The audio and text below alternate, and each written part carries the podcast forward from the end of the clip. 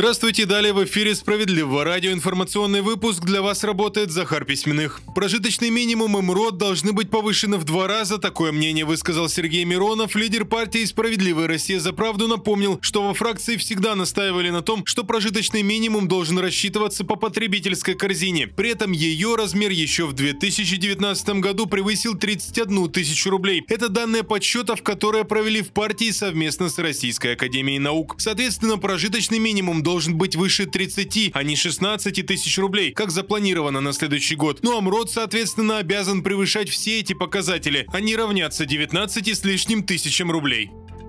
Рекорд за всю историю наблюдений в Национальном бюро кредитных историй рассказали об объеме выданных в этом году автокредитов. Оказалось, что всего заемщики оформили таких договоров на сумму более 1 триллиона рублей. Это сразу на 88% больше, чем в прошлом году, например. Но самое главное, что цифра оказалась самой масштабной за всю историю наблюдений с 2005 года.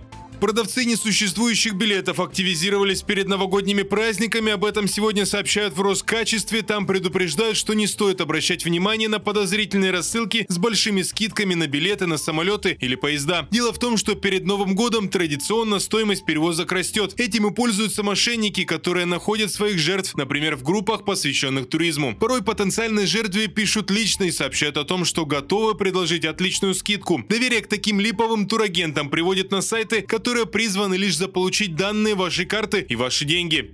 Едва не оказалась на улице без средств к существованию, но вовремя вмешались наши специалисты. Новость об очередном успехе Центра защиты прав граждан продолжит наш выпуск. Валентина Громова из Томска инвалид. Кроме того, она имеет серьезное психическое расстройство. Своей квартиры у женщины никогда не было, родных и близких давно не осталось. Все ее деньги уходили на аренду жилья. В итоге на жизнь оставалось не больше двух тысяч рублей. Об этом Валентина Громова и рассказала сотрудникам Центра защиты прав граждан. Там пояснили, женщина вправе получить благоустройство устроено жилье вне очереди, поскольку признана малоимущей и имеет тяжелую форму заболевания. Депутат «Справедливо Рос» Галина Немцева также подключилась к делу и направила письмо мэру Томска с просьбой предоставить Валентине Громовой квартиру. Женщину поставили в очередь, но ситуация не менялась. Не изменилась она и после выигранного суда о внеочередном предоставлении жилья. Юристы центра не сдавались, направили жалобу в прокуратуру и повторный иск. Только после этого чиновники отчитались, что жилье для Громовой уже находится на стадии приемки. Спустя некоторое время время женщина рассказала, что получила ключи.